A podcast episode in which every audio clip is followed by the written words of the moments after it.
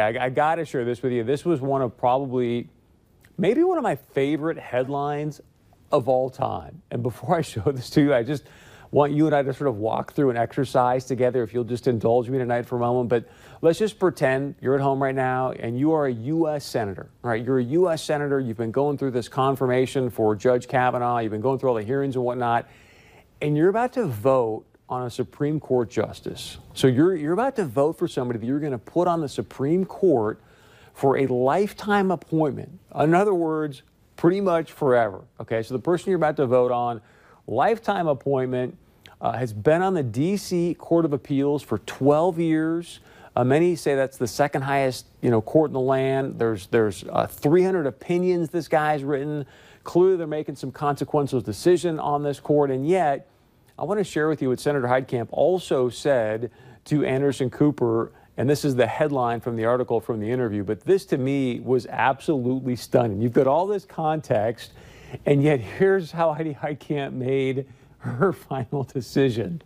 Rather than going through the 300 decisions and the 12 years on the court, she said, You know, I was ready to vote yes on Judge Kavanaugh, but then I watched his testimony with the sound off. And then I knew, no, this guy's not the right guy. I watched his body language for about 90 minutes, and I took that 90 minutes and two hours and compared that with 12 years and 300 opinions, and I nope, I, I can't go there. So just to kind of back up, because a lot of people have been asked about his temperament, I've, I've, said this before. I think Senator Susan Collins gave maybe the best Senate floor speech in the history of the Senate. She was on Face the Nation on Sunday. And again, just to give you some context about Senator Heitkamp, Lifetime appointment utilizes 90 minutes, maybe 120 minutes with the sound off to make a decision about a lifetime appointment. And yet, here's another context on how to consider Justice Kavanaugh's temperament. Well, let's look at his history. When he was first nominated, it was in 2004. His nomination was delayed for two years by the Democrats. He had very hostile hearings in 2004 and 2006 when he was finally confirmed for the court. And yet, that did not affect his performance as a judge for 12 years on the DC Circuit.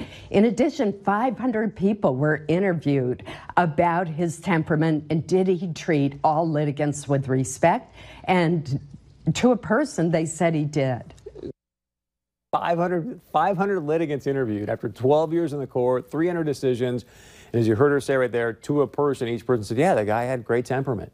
But Senator Heitkamp makes a decision about a lifetime appointment based on 90 to 120 minutes of TV time with the volume down. Again, we'll decide her fate in less than a month.